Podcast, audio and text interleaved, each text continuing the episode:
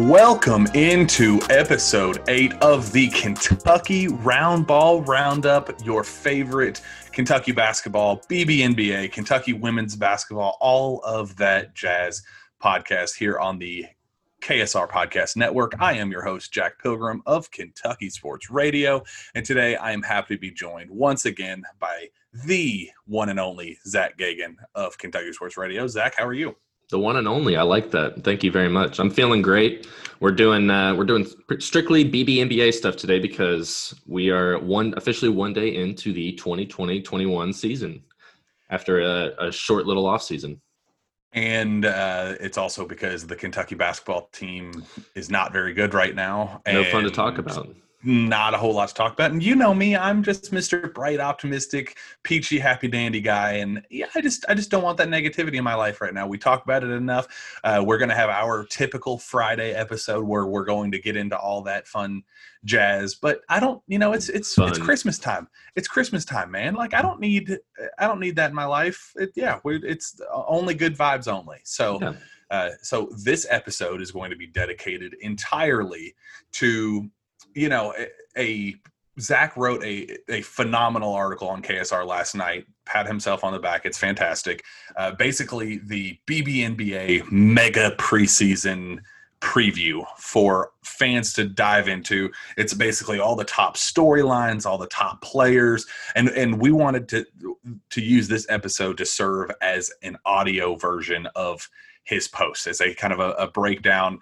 Team by team, not necessarily player by player, because I know you guys would get bored by number fifteen because there's thirty-one players on active rosters going into this this season, so that would just take up too much time. But we wanted to kind of give big uh, overarching storylines and and things to watch out for and, you know, possible M V P candidates, you know, st- fun stuff like that as we officially get into the N B A season. So, Zach, obviously this is like your Christmas, and it's happening around Christmas. So, Uh, just how excited are you from from the jump? Well, I think I said last time we were here that I was kind of still, you know, working my way into the hype train of the N B A, and part of that was just because, you know, college basketball starting, so I was I was investing all my time into that. And normally, you know, N B A starts months ago, and we only had a seventy-one, seventy-two day off season, so the quick turnaround kind of got me a little bit. But I'm here, I'm ready, I'm excited. Uh, the games last night were pretty good, even though they were kind of blowouts. It was really just fun to see, you know, Kevin Durant, Kyrie Irving, Anthony Davis, LeBron James, Steph Curry, uh, who else was out there? Kawhi Leonard, Paul George. Like that was, it was pretty good opening night. So that kind of got me going a little bit. And then obviously writing that big old post for K S R made me realize just how amazing the Kentucky aspect of this whole uh, B B N B A thing is uh, with the thirty-one players and all that. So But we're going to try and, yeah, like you said, we're going to try and touch on all those topics that I did, maybe add on a couple things that I didn't get to talk about too much. Like I didn't get, I didn't even talk about Karl Anthony Towns in my post, so we might talk a little bit about him uh, today. But where do you think we should uh, start off with today? Or actually, you know, well, how, how excited are you for the season is actually really what I should ask. Well, it is game night oh. for the Boston Celtics. We are taking on the Milwaukee Bucks at seven thirty on T N T, and Love. I am ve- I'm I'm very excited for my season personally. No former Wildcats this year. I got lucky with Enes Kanter this past season, um, even though he was kind of a net negative every time he was on the floor. But he's a very lovable, fun, sweet guy. So I, I very much enjoyed having him on the roster. But this season, no former Wildcats. In fact, if Not on the Cavs really, either for me. If you really think about usual. it, the Celtics are probably the team I should be like. I should like the least, considering it's Kemba Walker, who was a U K killer. Uh, I mean, shoot, just go down the list. Jason Tatum, Duke guy, Jaylen Brown, former U K recruit that uh, decided to take a a bag over uh, over Kentucky's offer. Baby, learn to live um, on the beach. Go, yeah. You you just go down the list of, of Celtics players, and there's really no reason I should like the Celtics, but I do. Uh, Rajon Rondo is the reason that I became a Celtics fan, and I'm you know I don't really like him as a player anymore, but that's fine. I, he, he's still the reason I became a Celtics fan. So I'm Rondo's very wife, much excited. Rondo's wife has a mean right hook. She does. She does. Um, that was a very funny video. Uh, funny? Yeah, it, I guess it was funny in in, in a in, way. In a way, in a way. Um, but yeah, I'm I'm excited for the Celtics season. I'm excited to just, you know, thirty-one players, I believe, mm-hmm. are on op- opening day rosters for, yep. for with all the rookies Kentucky and all that. Players. I think that includes Ashton Hagens and Nick Richards. That's fine. That's that they're on opening day rosters, so yep. good good on them. Um, so real quick, let's just rapid fire down the list of players in the league right now that are from Kentucky. Bam Adebayo, Eric Bledsoe, Devin Booker, Willie Cauley-Stein, DeMarcus Cousins, Anthony Davis, Hamid, Hamidou Diallo, De'Aaron Fox, Wenyon Gabriel, Shai Gilgeous-Alexander, Tyler Herro, Keldon Johnson, Enes Kanter, Kevin Knox, Trey Lyles, Darius Miller, Malik Monk, Michael Mulder, Jamal Murray, Nerlens Noel, Patrick Patterson, Julius Randle, Rajon Rondo, Karl Anthony Towns, Jared Vanderbilt, John Wall, P J Washington, Tyrese Maxey, uh, Emmanuel Quickley, Nick Richards, and Ashton Hagens. Wow. People. That's a lot of people, a lot of teams to be excited about, a lot of storylines to be excited about. Um, so that's what we're going to do here. We're going to kind of go down a list of, you know, just overarching topics, and we'll just kind of see where that conversation takes us. So let's start. First up, under the radar players that you think are uh, that, that that deserve a little bit more credit than they are currently getting, and you know, might not necessarily poised for a breakout. That might be an individual category because that could be star player or not. But I guess they can kind of be lumped together under the radar player slash uh, a player maybe put, uh, poised for a breakout this season.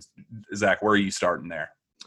Um, well, I guess I can give you two. I think the the big name would be Devin Booker, because even though he's not necessarily under the radar anymore after his bubble outburst, he is now in a situation where he has Chris Paul, and the Phoenix Suns might, well, they should honestly probably make the playoffs this year. So expectations are going to be a little bit high for Booker. They're not, you know, the Suns aren't as bad as they have been. They actually seem set, kind of competent with James Jones running that team.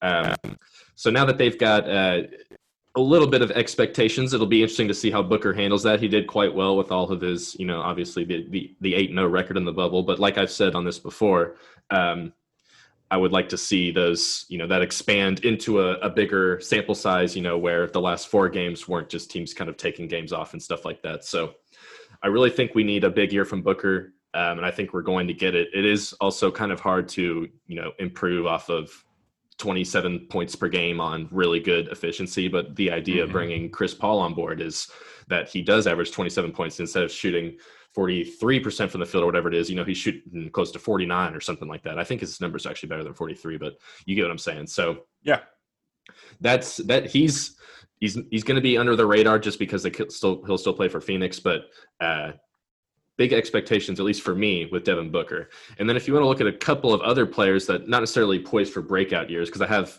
I have players that need to, or that I think need to have big yeah. years, but um, in terms of players that just can, I think you're gonna you're gonna hear big or their name more often is um, I would like to say Shai Gilgeous-Alexander because I think he's gonna play a lot more, um, but I don't think the Thunder are gonna be any good at all, so you might just not hear of him. But I think Keldon Johnson is still the name that I've That's been the one I've been riding off of uh, his bubble play, and even the play before the season was postponed back in March or whatever it was. So the uh, the Spurs are kind of in a weird, not necessarily rebuilding situation because they still have DeRozan and Aldridge, but they're going to uh, feed more minutes to these younger guys. They've been talking about, they've been hyping up Keldon Johnson and Derek White, John Jay Murray, and they just picked up that Vassell kid from um, Florida State, I think is where he came from. So they've got a lot of uh, youth talent that they're going to start embracing as long as, or that's what it seems. So I think Keldon Johnson's going to be getting more run, and you're going to be hearing a lot of his name. Even if the Spurs aren't necessarily that great, they're going to try and make the playoffs regardless. So you'll still, I think Keldon Johnson will be getting some, some decent and important run.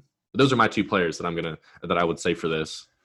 Well, to uh, cut in and make sure you don't steal any of mine, because P- uh, because Keldon was going to be my number one guy. But uh, running down the list a little bit, I'm going to say P J Washington. I mm-hmm. think that uh, the Absolutely. Charlotte Hornets, I think the Charlotte Hornets are very much in love with him. They've been experimenting with him as a small ball five.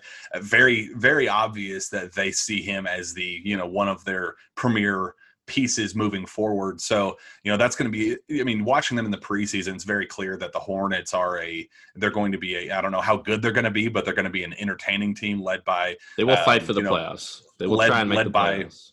LaMelo Ball, uh, Terry Rozier's there. Um, Gordon Hayward just signed a stupid one hundred twenty million dollars contract and left my Celtics, which good on him. Sign that, you know, get, get that money, but yikes. Um, I, I still don't understand The, the idea of paying him one hundred twenty million dollars, but you know what? Good for him. It's going to be a very unique, very interesting team. I'm still curious about what Miles Bridges can be uh, on that team. Can he be that, that, you know, star stretch four wing athletic, you know, what, what is he in this league? Is he going to be an Aaron Gordon or is he going to be a, you know, what, what, what is his, what is his future? So I'm excited to see that, but P J Washington is definitely going to be one of their core guys moving forward. Um, let me, let me, that, let me jump in real quick on that. I, uh, I, I really agree with that. P J Washington. I think the Hornets, if you just kind of look up and down, you know, with, with LaMelo Ball, Devontae Graham, Gordon Hayward, P J Washington, we'll talk a little bit more about Malik Monk in a second, but they really don't have a bad team. And obviously, like you said, they're way in on P J Washington. So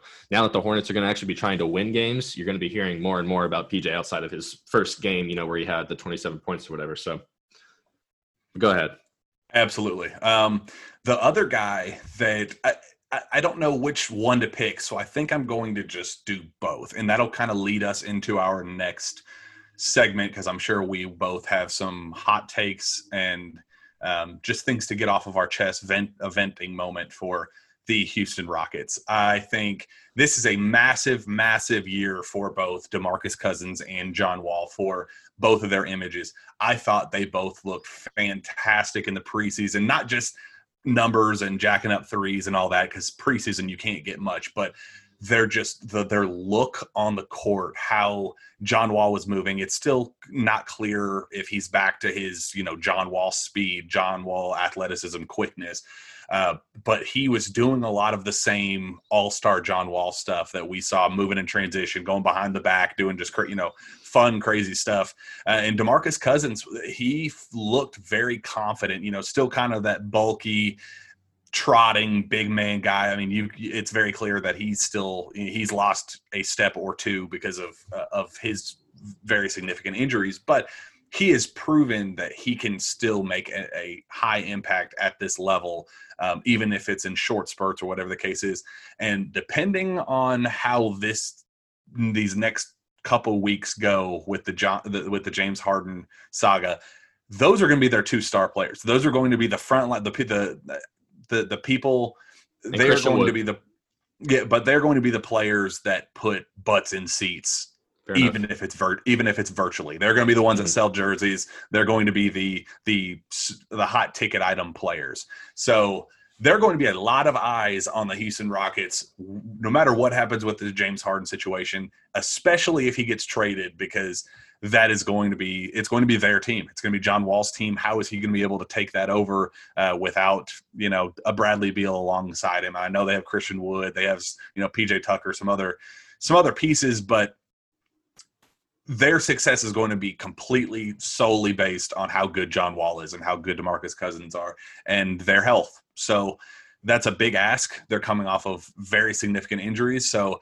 uh, I'm, me being my optimistic stuff, I'm going to say that that they're going to take this in stride and not going to, they're not going to be the same players they were before pre-injury. But I'm, I'm expecting a breakout return to, uh, you know, not stardom, but pr- production this season, because they need to. It's it's going to be a, if they don't, the, the team sucks. So they, they their hands are kind of forced at this point. Well, and they've been put in just the shittiest situation with James Harden, who's, I mean, he's just addicted to strip clubs at this point, or something's just seriously wrong with him. I don't, because it might be a a club that was for a birthday. Yeah, like a, he said that. Uh, like, well, first so, of all, who's he think he's lying to with that one? Like at this point, yeah. So John Wall and DeMarcus Cousins, for all intents and purposes, they've handled the situation about as well as they can. They haven't said anything wrong. They haven't really said anything at all, which is probably the way to go about this. Um, but I've, I even mentioned it in the in my big preview post that I'm I want James Harden to get traded at this point, because the second he's – as long as James Harden is still in Houston, no matter who's the coach, they're going to run that same offense where it's more or less feed Harden the ball and let him just kind of do his thing, especially when your team is, you know, more or less – a bunch of role players, and then Christian Wood, who we still don't really have a huge sample size on. So I would like to see James Harden just gone and get out of here, go to Brooklyn, so John Wall can take over, and Christian Wood and DeMarcus Cousins. And the thing with DeMarcus is, like, he's just – he was the lowest, lowest risk, highest, highest reward, because they gave him a veteran minimum, and at worst, you know – DeMarcus Cousins is still a guy that can stretch the floor a little bit, and he's obviously, like you said, he's lost a step. It's pretty clear that the last two years of injury, or year and a half, has really hurt him, and even John Wall a little bit, because, you know, by the time he takes the floor tonight, it'll be, it was December twenty-sixth of two thousand eighteen, the last time he played a regular season game. So it'll be right at two, two years. full years. Right at two full years, which is just, it's like, it's not the same situation with his Achilles like someone like Kevin Durant, where, you know, K D, kind of the same, they're the same age when it happened, more or less, but K D doesn't necessarily rely on his speed. All he has to do is just rise up over you.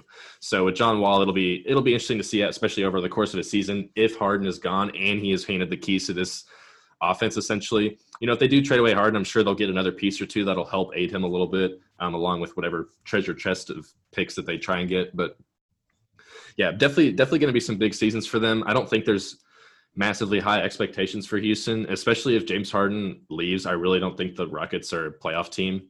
Um, even if he, even if he does stay, I think it's going to be too much of a distraction, because like, like, especially with what happened earlier today with the news of, you know, him having to miss the games because of more strip club things. Like, so it's just, it's clear that that relationship's going to end. It could, it could very well be by the time this podcast ends that this guy gets traded, because it, I mean, I, if I were the Rockets, I'd be fed up at this point, but that's that that relationship's going to end sometime soon. So John Wall and DeMarcus Cousins are going to get a chance to revitalize their career at thirty years old, you know, as teammates for the first time in ten years. So that'll that that'll be cool, just overall. And they'll be a fun league pass team, even if they only win thirty games. Well, that takes us into our very next question.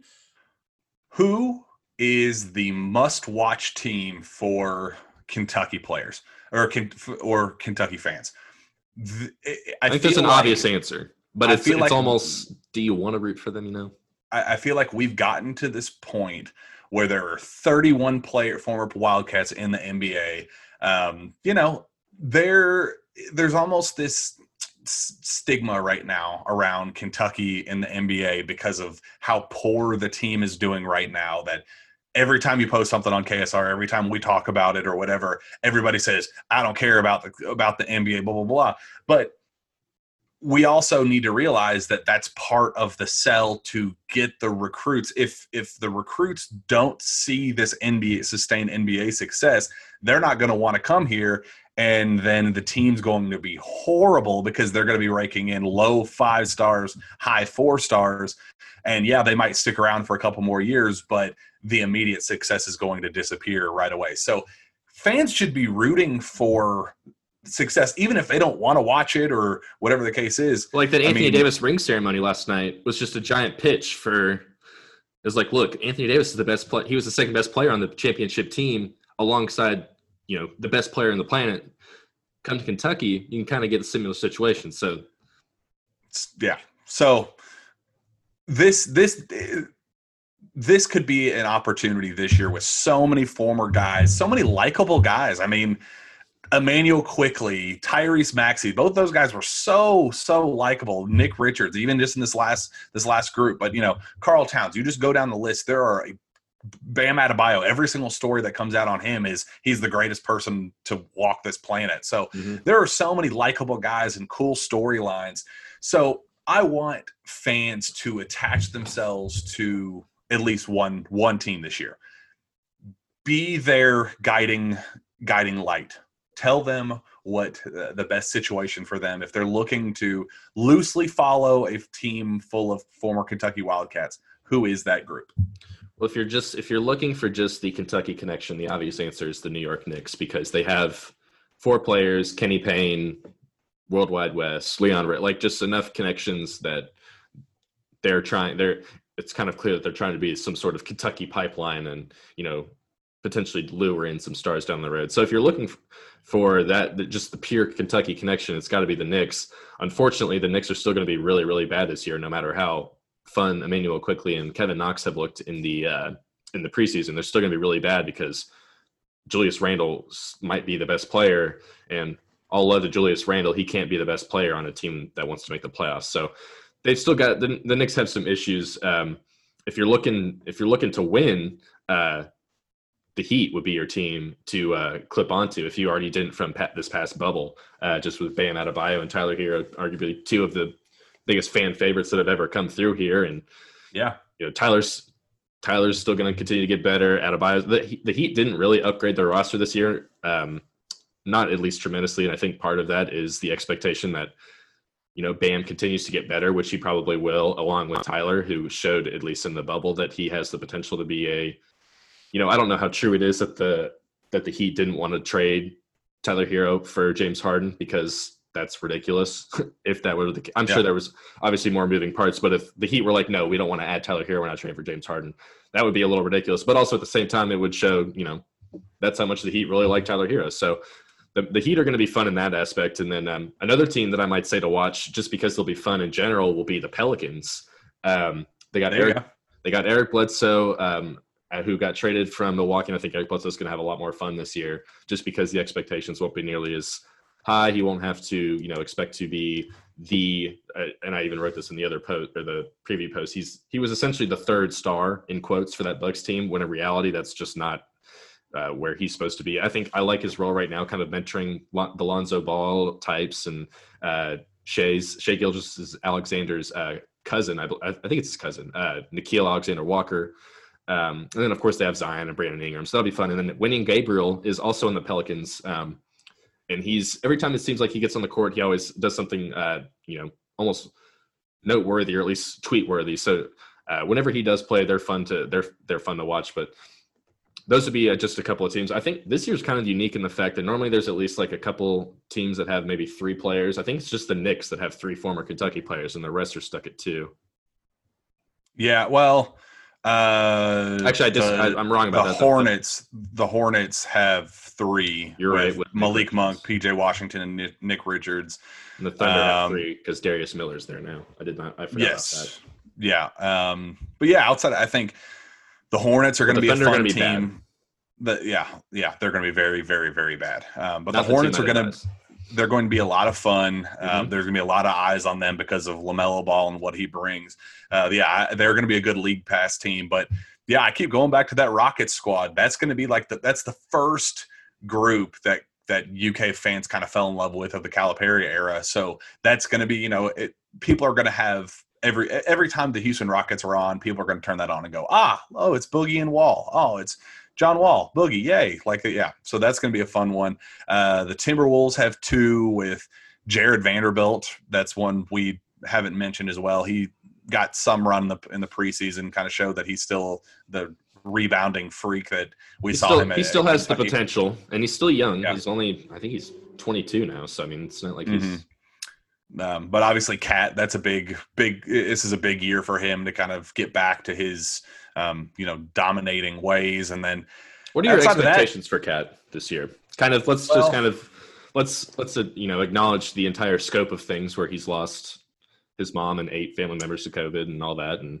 he even said it, himself that basketball isn't going to be the therapy that it once was. So what, what should we reasonably expect from Cat on a, on a Timberwolves team that's, Eh, I w- they're going to try and make the playoffs, but they would be very much a their ceiling is the play-in tournament, and I, yeah. I would say they're probably going to be a team that, you know, by mid-season rolls around, they're going to be tanking a little bit towards the bottom. But they have some fun pieces. So what do you what are you thinking? And just just in, in general with Cat, um, I don't think he's going to get back to the is he the best center in the N B A conversation that he was two, three, four years ago, um, but I do think that he is going to take a step up from this past season. You know, that it was such a weird year, that the midseason trade to get D'Lo, and just, just it was obviously just a bizarre year for so many reasons. And then obviously the biggest hurdle he's had to cross is the family issues and, and the death of his mother. And I mean, just, just a tragic, tragic year for uh, Cat, Cat. But I do think that he will ultimately find at least some level of, of peace playing basketball. I, I know right now the idea of playing doesn't, you know, doesn't sound all that appealing for him. And he said that publicly, but I think when he kind of gets back into his groove and his rhythm and it kind of distracts him for a little while, I think it's the, the, you know, the, the idea of him, you know, playing for her and, you know, th- those kind of narratives and storylines, I think that's going to kind of click in for him at some point. Uh, but yeah, I, I, I hope, I, I hope he has a, a, you know, takes a step up this season and becomes a player we all know he can be. But man, I just, I just couldn't even imagine. That's he's, he's a guy that I just, I I'll appreciate every game he's out there, but I wouldn't blame him at all if he had to take some days off. And I mean, the, the dude has been through hell. So I'm, I'm rooting, rooting for him, but oh, it's, yeah, it's rough, man. It is.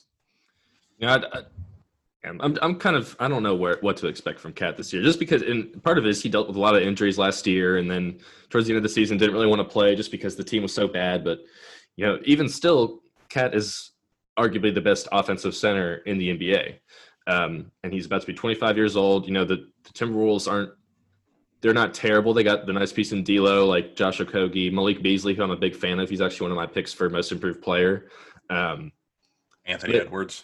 Anthony Edwards, there you go. So they have an, a nice, an interesting little team around them. It's probably going to take a couple more years, but I think it'll be nice for Cat to just, you know, obviously I can't read his mind or anything, but, you know, just to be able to, I think playing with no fans will benefit him a little bit, um, just because maybe it won't, you know, make him, th- you know, constantly think about, um, you know, all his, or like his mom not being there because he said that she, you know, was was at all those games. So hopefully that can kind of make him find a little bit of just serenity when he's trying to play. Um, yeah, because, you know, even, even with all that stuff, you know, Cat's still owed a lot of money and he's expected to perform. So, and I definitely think there'll be times where the Timberwolves ease back and, you know, give him some space and let him do his thing. And uh, this is going to be, it's a shortened season. It's only seventy-two games. We should make that point. So there's going to be, and with the shortened offseason, obviously it was longer for Cat, but I still think we're going to see them kind of take it easy with him um, throughout the year. But the expectations for him to be an all N B A player will still be there. So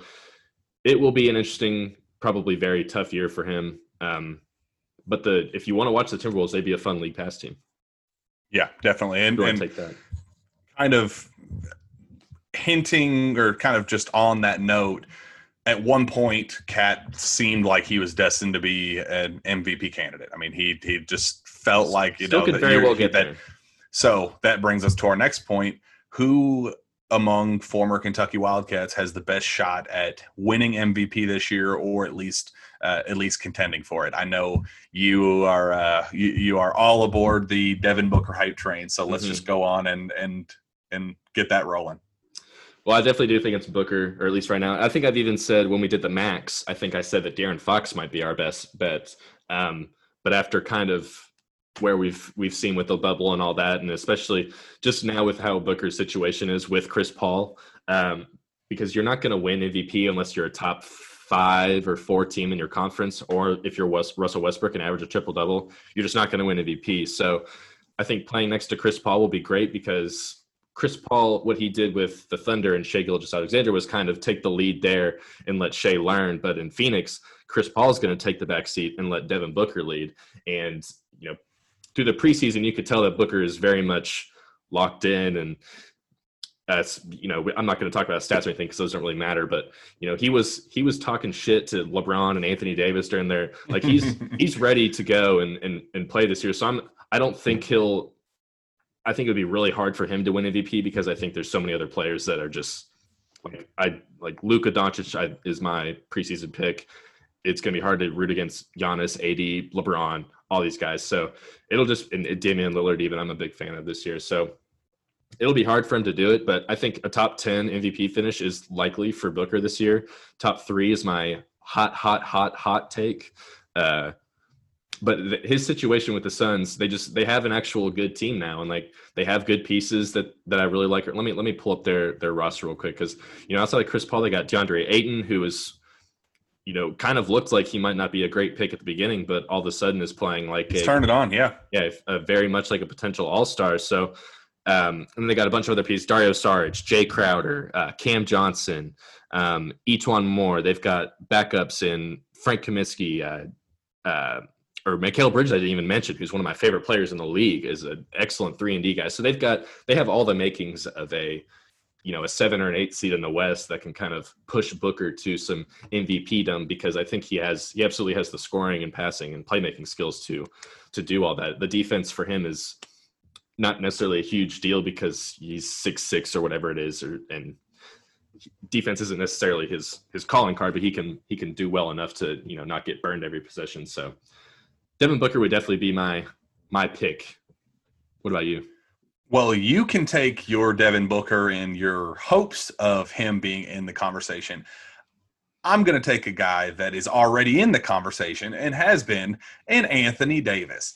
This is a dude that looked at times to be the best player in the world throughout the bubble, throughout last – I mean, he he's always last been one night of the top, he did.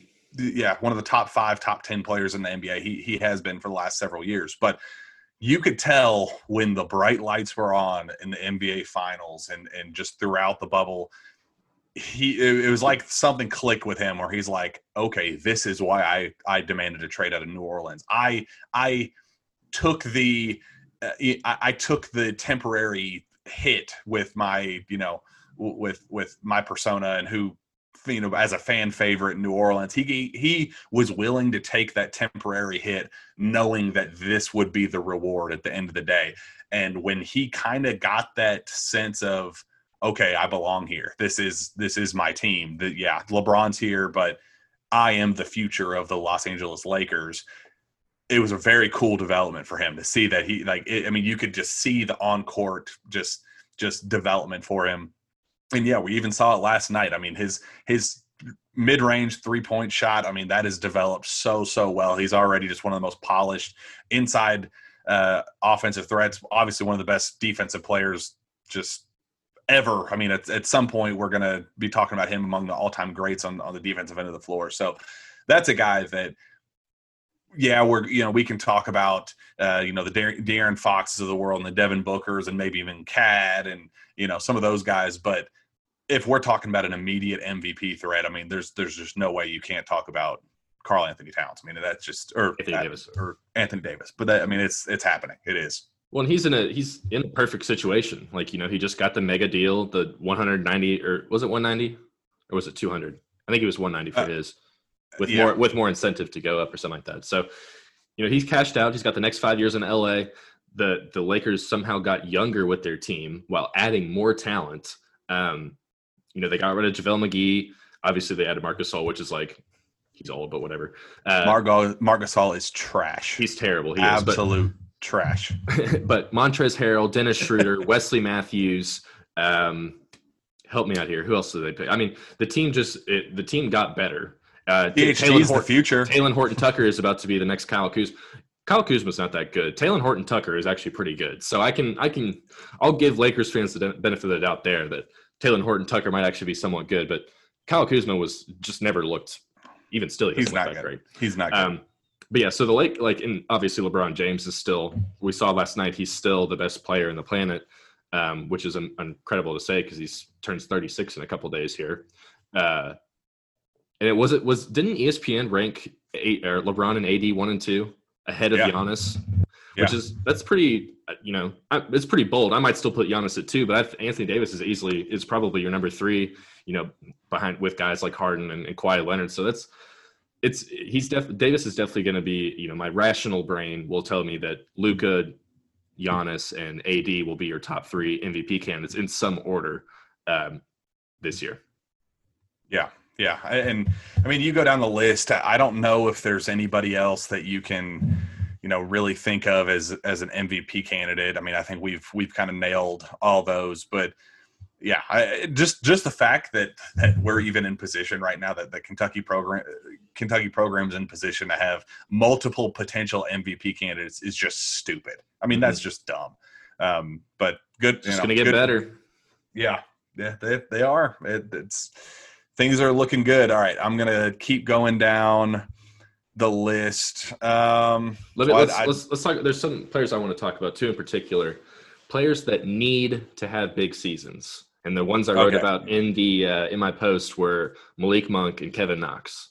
Would you agree with with my with my statement there that those two need to have the By biggest far. seasons of the thirty-one players? By far. Yeah. yeah. I mean, Malik Monk is a guy that he took a reputation hit for some of the off-court stuff this last yeah. year. The drug and just stuff. On, just on the court, I mean, he just hasn't looked like the – you know, it, isn't it just so funny how Malik Monk seemed like the guy – when when coming out of college where you're like, there's no way he fails. I mean, he's an athletic freak, can score forty points on any given night, just, you know, confidence out, you know, just with a with a green light, the dude can just light anybody up, uh, you know, from from three, dunk on somebody. I mean, the dude the dude just does everything. And for him to to just kind of not figure it out that as long as, as it's taken him. I mean, it, I got to admit, I mean, yeah, it's shocking me. I mean, I, th- I thought he was, if I was going to take, if I was going to bet between De'Aaron Fox and Malik Monk coming out of college, I, I mean, I still would have said De'Aaron Fox would be a star, but I thought Malik Monk would be slightly above him at this, at this stage. And he's not even close. Mm-hmm. I mean, shoot, De'Aaron Fox just signed a, a max deal. Looks, you know, he's he has money out the wazoo. Malik Monk did did he did he get? He got the fourth uh, team option, so he'll, he'll did he get the four? He's with the team for at least next year. So but he did might, not get he he did not get the get the extension that some of these other guys are getting. Or no, no, so. I'm sorry. Uh, Kevin Knox got his fourth year. Malik Monk is just this year. He'll be a restricted free agent at the end of the year. He did not so get he the did, extension. Mm-mm. That's an issue. Yeah, that's yeah. that's. This is yeah, I but he wasn't worth it. You know, he he was not worth it. He wouldn't have been worth any sort of extension. So it made sense to, you know, give him that fourth team option, which is this coming year, and then let him be a restricted free agent, and you know, kind of see what he does because he hasn't been terrible. You know, he he definitely hasn't been good by any means. The best spurt that he had was um, a thirteen game stretch right before he got suspended. Um, Wonder why. Yeah, I don't know if it had something to do, to do with that at all, or, you know, we won't speculate about what his uh, suspension was for, but it wasn't for, from what we know, it wasn't for, like, performance enhancers. It was for, like, you know, like drugs and... Drug, know, drugs. Drugs, drugs. So uh, so maybe he was just, like, you know, wired out of his mind and was playing really well. I hope not. Um, but then the season got canceled and all that and whatever. So it kind of just all... It, It all happened at the worst time for him, but he did get reinstated in June. So, and he also had COVID actually, uh, like a month ago, maybe not even a month ago. He had COVID. I think he was still kind of like a day-to-day guy as of last week uh, because he was dealing with that stuff. So, but the Hornets have, they've brought him back in. They've, I've seen reports that they've, you know, after his reinstation, they've talked to him. He's ready to go. He's all bought in, you know, all the other uh, P R stuff that you have to say to make sure a player's Uh, seems like he's back on track. So we'll see how they, and like we were talking about earlier, the Hornets are going to be kind of good. So they're going to expect Malik Monk to play and play well. And they've got, you know, he's kind of a, a almost a, a tweener between like a one and a two and even a three at times. And they've got Devontae Graham, Terry Rozier, LaMelo Ball. They've got guys that are going to soak up some of those minutes and even Miles Bridges, like you were saying. So um, big, big year for him, because if he doesn't play well, I would be, you know, if he kind of does the same thing he's did in his first, his last three years where he's putting up nine points a game on thirty-nine percent shooting, he probably won't have a spot in the N B A next year.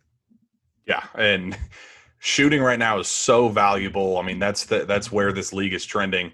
He is seen as a shooter, and I stupid Cal Cal quote, you need shot makers, not shot takers. Right. He is a shot taker right now, and anybody can be signed on and, and do that right now. He, I mean, he has to get more efficient. He has to make them. just, just got to have some level of consistency. I'm, I'm, I have your post up right now. Uh, he had, he averaged seventeen points per game, three point six rebounds, two point five assists, and one point two turn turn or one point nine turnovers a game in those thirteen games. Um, and he started one of those minutes per too. game. So, you know, shooting splits of forty-five, forty-six, thirty-five, and eighty-five. So that's good. That's, that's what you, that's what they need out of him. And he doesn't even need to average seventeen. I mean, if he gets in that thirteen, fourteen, you know, just, just to prove that, hey, I belong here. That's yeah. I, I definitely think that is, that's where he needs to be. He was on that, on that track before, you know, his season got derailed and the season got derailed, but, um, Hopefully, it'll, hopefully. it'll be a better season. I do think he'll play well this year because I thought he showed signs of, you know, being a better playmaker last year. It's just, it's going to, what's going to be tough is, you know, it, he's not going to be able to score seventeen points a game because they're going to have guys, just so many more players around him that can do that now. So if he, he might still average only ten points a game this year, but as long as he's shooting, like if he's shooting on splits of forty-five, thirty-five, and eighty-five, playing twenty minutes a game, he will stay in the league, and someone's going to pick him up and try and continue to work with him. And it might be Charlotte if they, you know, if they like what they see. So big, big year for him. Yeah. And, and Kevin on, Knox. Well, on that note, Kevin Knox, that is the guy. So I, I somehow got thrown into this, this New York Knicks podcast that it's, it's a pretty prominent one.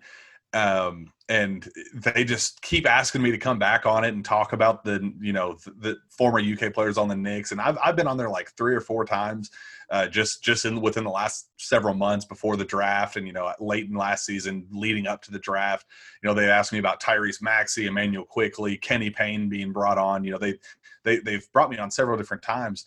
And the one question that they always asked me was, dude, what the heck do we have in Kevin Knox? We have no idea. And every time I'm like, dude, I don't know what to tell you, because we all kind of – we could all kind of tell. He's kind of the same player he was when he was at U K, even still. But but the potential we saw in him at, at Kentucky, because, I mean, like that West Virginia game, we mm-hmm. were like, if he plays like he did against West Virginia in, you know, throughout the season or in the N C double A tournament or, you know, even w- when he finally got to the N B A, we're like, dude, this this dude could be a star. You know, six foot nine, six foot ten, long, just, you know, have that athletic, you know, people were comparing him to Kevin Kevin Durant there for like late in high school, that long, I can score at all three levels type guy.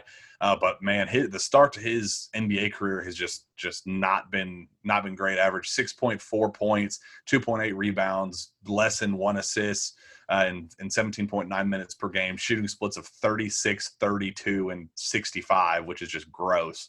Um, yeah, really this is. is this is this is a dude that needs to pick up his game. I mean, if if he he did not get he did get the team extension, the the just the, the team option, but he. They they haven't even touched a, a long-term extension with him uh, thus far. Uh, but oddly enough, Emmanuel Quickley has kind of like unlocked something in him that Knicks fans are like, dude, I wasn't expecting this. I don't know why he looks better with Emmanuel Quickley on the floor, but he is. I, you know, some of these highlights they're showing, I mean, Kevin Knox's shot looks better whenever they're whenever the passes are coming from Emmanuel Quickley for whatever reason. And I think that's a positive development for Knicks fans and, you know, obviously former for both former Wildcats. Emmanuel Quickley has a go-to guy as a catch-and-shoot guy, and Quickley's obviously doing his thing as well. So, yeah, it's it's a good development, but very, very big season for Knox. I'll, I'll reiterate a couple of points I made in my post, but, you know, Kevin Knox's rookie year, he wasn't that bad in terms of, you know, his numbers and all that. It was his sophomore year last year where the Knicks did this thing where they signed Bobby Portis and Noah Vonleh and just forty, like forty-five power forwards. And they yeah. they signed every power forward under the sun and just clogged their front court. And then immediately from then the first ten games of the season, you knew that this team wasn't going to be good. And they continued to play veterans. Kevin Knox's numbers got cut in half. His confidence was completely dropped. Like, I don't know. There's the Knicks coaching staff was just, they were terrible at what they were trying to do. It was just a dumb scheme. It obviously didn't work. You know, having Julius Randle be the best player on your team really isn't, you know, I can reiterate this as much as I want, but like the reason that, you know, Knox probably looks better with Quickley on the floor is because Quickley's going to pass him the ball. Julius Randle just, he spins in the paint, and I understand why Knicks fans are upset and annoyed with him, because I like Julius Randle as a player, but it, he's got to be the third or fourth best player. He can't be the, the main ball handler. And I think that's what, you know, even with R J Barrett's kind of the same way, not necessarily, you know, to the same degree, but they're R J Barrett is the six handlers. foot seven, the six foot seven version of Julius Randle. Yeah. There you go. And that's like a good way to compare it. So they don't necessarily, I, I think now with having Thibodeau as the head coach and obviously with Kenny Payne, and there will be, they will guide him a little bit easier, and they're going, they're embracing this little youth movement that they're doing. So he's going to get more clock for sure. And he just has to play better is really, is really all it is. But You know, going down the list, I don't know if there's anybody else. You know, I guess Eric Bledsoe is probably that other guy um, that he's kind of taken a reputation hit for not being able to perform in the playoffs. And, and you know, it was kind of – it was pretty clear that he wasn't the guy in in Milwaukee. That's why they traded him out and somehow got Drew Holiday out of the deal. And the somehow is by giving up one hundred thousand draft, draft picks for him, uh, which is just not – nonsense. I'm a big Drew Holiday fan. I wanted the Celtics to trade for him, but what a horrible decision that was to just yeah. m- trade away your entire future for the. I mean, to be hoping fair, that Giannis, Giannis signed his long-term deal. So to be fair, good. So that means that their future is going to be Chris Middleton, Giannis, and Drew Holiday. Does, is that going to win you a title? No. No. no. Um, yeah, and they have no flexibility for for anything in the future, draft or trade. They they have no trade prospects anymore. They have no yep. draft capital. Their their team is what it is right now. So it could go very wrong very quickly for the Bucks. Good luck. Um, yeah. uh, outside of that, um, Willie Cauley-Stein maybe is a guy that he's kind of he's definitely kind of teetering slumped at this into point that Nerlens Noel in a season. He's he's kind of that Nerlens Noel.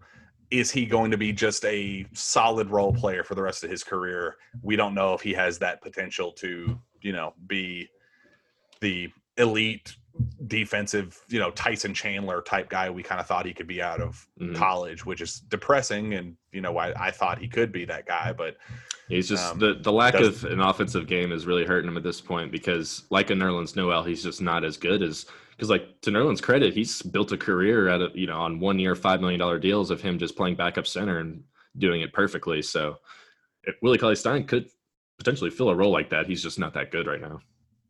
Yeah, and so I, I guess Trey Lyles is another one that he could mm-hmm. find himself out of out of the league rather quickly if if he doesn't pick things up. But mm-hmm. outside of that, I mean, things are pretty much smooth sailing. Rondo looks good. Patrick Back, Patterson. Rondo's on the of, Hawks.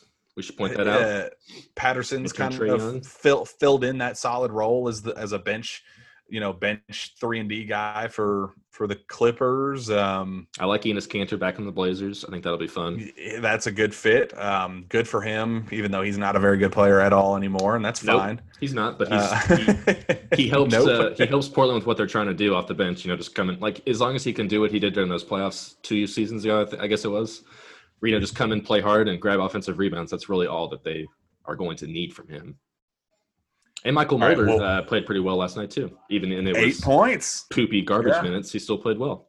It's all right. He he looked good. He he got a quote from Steve Kerr after the game that said he He's is going more. to be moving up the. He's going to be moving up the rotation. There were sort like source talk from the the Golden State beat writers that said Steve Kerr thinks he's the second best shooter on the team behind Steph. Like, I didn't see that. Th- that's that's not really saying much because that's Andrew Wiggins is probably number two. Well, Andrew Wiggins, that's another thing. That dude, he's trash. Wow, that, yeah, isn't really it funny? Do you remember back in the Sports Illustrated days, back in twenty? I remember the day Andrew Wiggins signed to Kansas.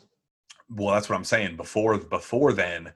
The who's next, who's going to be the next LeBron, and it was either Jabari Parker or Andrew Wiggins.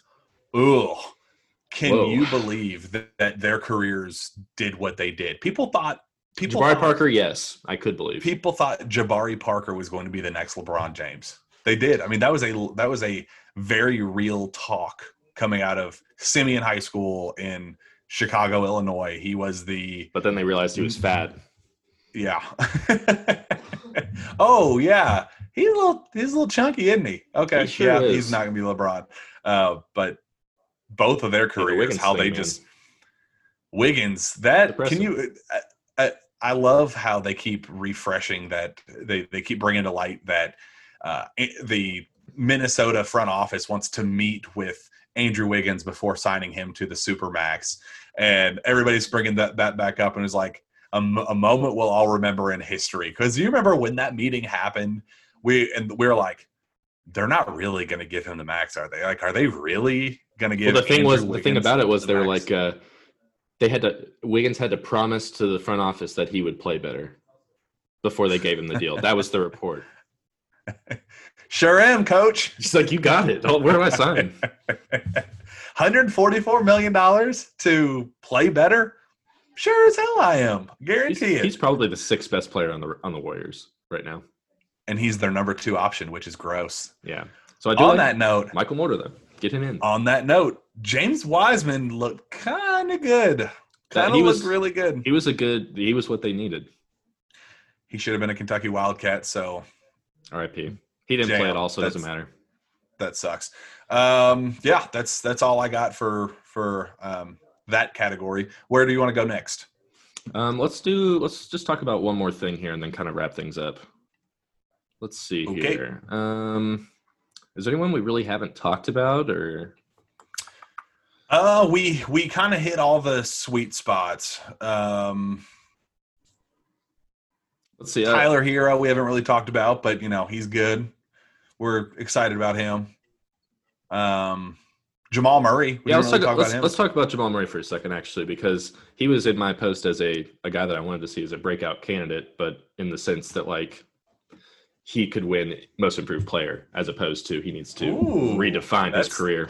Well, he's actually – he's yeah. he was – when the odds were initially released, he was the odds-on favorite. Now I think Jaren Jackson is kind of uh, – I think tied him at this point, but – Uh, yeah. A lot of people are riding the Jamal Murray train just because, you know, he kind of did the thing what Booker did in the bubble, except he did it on a much larger sample where he, you know, completed two three one comebacks, which you can kind of look at those however you'd like because the opposing teams essentially collapsed. And then uh, the Lakers, you know, exposed how or all of the, the Nuggets' flaws in the next round. So it, it it'll for Jamal Murray to improve, it's going to be difficult just because – it's hard to improve on eighteen points a game and, you know, already playing as a borderline all-star, but they that's what the Nuggets need if they want to actually, like, you know, battle against the Lakers and the Clippers, because as good as Nikola Jokic is, is if Jamal Murray doesn't turn into an all-star or Michael Porter Junior by extent, um, they're not going to be able to contend with those teams. They're just not. So I think it's a big year for Murray in that sense. And he's, you know, he's got this big contract now. He's got to live up to the hype.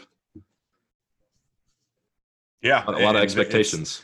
It's, it's very clear that the Nuggets like see that in him and are hoping that like they've they've kind of put all their eggs in one basket with him and have kind of said he needs to be an all-star, he needs to be our our star of the future. So, you know, it, it, and he he showcased he could. So it's just a matter of I guess carrying it over seventy-two days later, seventy-three days isn't later. It, Isn't it funny how the narrative quickly changed from Gary Harris as their guy in the backcourt and how we all, we all kind of said, dude, you know, Jamal Murray's the one, right? Like every, like everybody that followed that team closely and like, and, and knew what both, both of those players brought to the table. Like Gary Harris is fine, but it was very clear very early that Jamal Murray would end up being that guy. Yeah. And, and it's, I'm very, I'm just very happy that they finally came to their senses and are giving him that platform. And I would much rather have them need him to be a superstar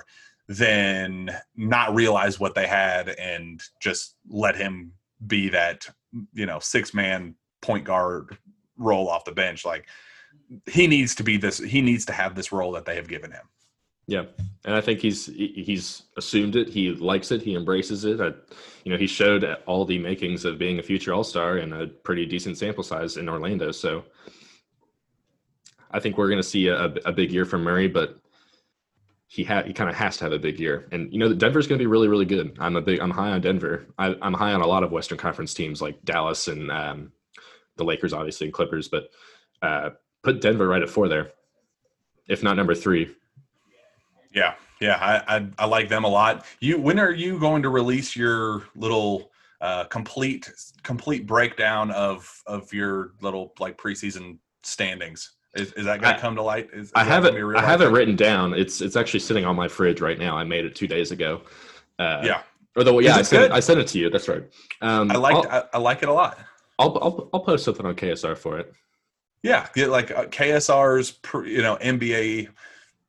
I should have gotten your B B N. I'll, I'll throw some B B N B A uh, superlatives in there and stuff like that, and I'll just make it a whole superlatives. That's that'll be that'll be a great post. Yeah, I I agree with a lot of them. I'm very excited for our fans to see them for the first time. Yep, we got uh, four, fourteen games tonight. fourteen, fourteen whole thirteen, games. thirteen games. Uh, all twenty-six teams that didn't play last night are playing. So there's thirteen games tonight. Two of them are on T V. Um, bunch of U K guys will be playing, so it'll be fun. Um, obviously, you know, John Wall and Boogie are out because of COVID stuff. Uh, Rondo's not playing. I think Darius Miller's not playing, a couple other guys. But for the most part, like, I think Cat's supposed to play and um, Booker and all that. So good times. The Cavs play the Hornets tonight at seven, so I get to finally see uh, Okoro in regular season action, and I'm, I'm looking forward. I think Sexton is, is healthy, so um, no Kevin Love tonight for the Cavs, but they're gonna hmm. they're shooting for number number th- the third worst record in the East is what we're going for this year. Third worst. The Cavs are going to be very bad this year. They sure very, are. Very, very, very, very bad. They're fun to watch hope, for about ten hope. games. And then I I'm very scared. Early. I'm very scared about uh, the Nets overtaking the Celtics as the like number two, number three type team in the East. I'm very worried about that. I believe in the looked, Celtics. They looked very good. I believe in Jason Tatum. I believe in Jaylen Brown. I don't believe in Kemba Walker long term. I think his injury stuff is going to be – here's my dream scenario.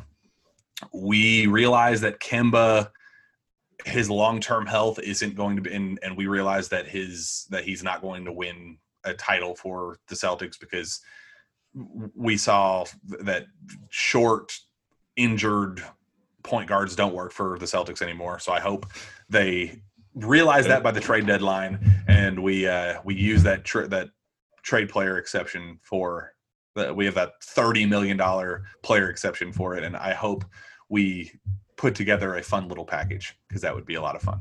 Yeah. We'll see. I'm I'm still on, I'm, I, I like the Celtics over the, the Nets in the regular season, just because I think the uh, Celtics are better uh, coasting during the regular season. I think the Nets will take games off. And I just think purely based on that, I, I do think the Celtics will probably be the better team by regular season, but come playoff time, I, I don't know, man. If the Nets are the exact same that they are right now with this depth, and if they could somehow manage to add James Harden or something like that, then yeah, that would be that would be filthy. If there's one person that might be able to screw up the chemistry on that team, it might be James Harden. So fingers crossed. Very That's very fingers true. Fingers crossed. I think they got right, good well, strip clubs in Brooklyn. I think so too. All right, well, we will get the heck out of here. Uh, Zach, where can fans find your work? They can find me on Kentucky Sports Radio dot com. My name is Zack Geoghegan, G E O G H E G A N. You can also follow me on Twitter at Z Geoghegan K S R. Uh, find me on Twitter at Jack Pilgrim K S R. Reach out to me via email at J Pilgrim at Kentucky Sports Radio dot com. Enjoy the opening uh, little slate of games. It's going to be a good time. Hope everybody has a Merry Christmas. I Christmas is Friday. I don't know if we're going to actually record on Christmas. If That's right. We'll we'll we'll, fig- we'll figure that part out. But we will have a U K-specific show for you guys in the very near future. Uh, enjoy your time with your families. Be safe and have a very Merry Christmas and Happy Holidays. We'll see you next time.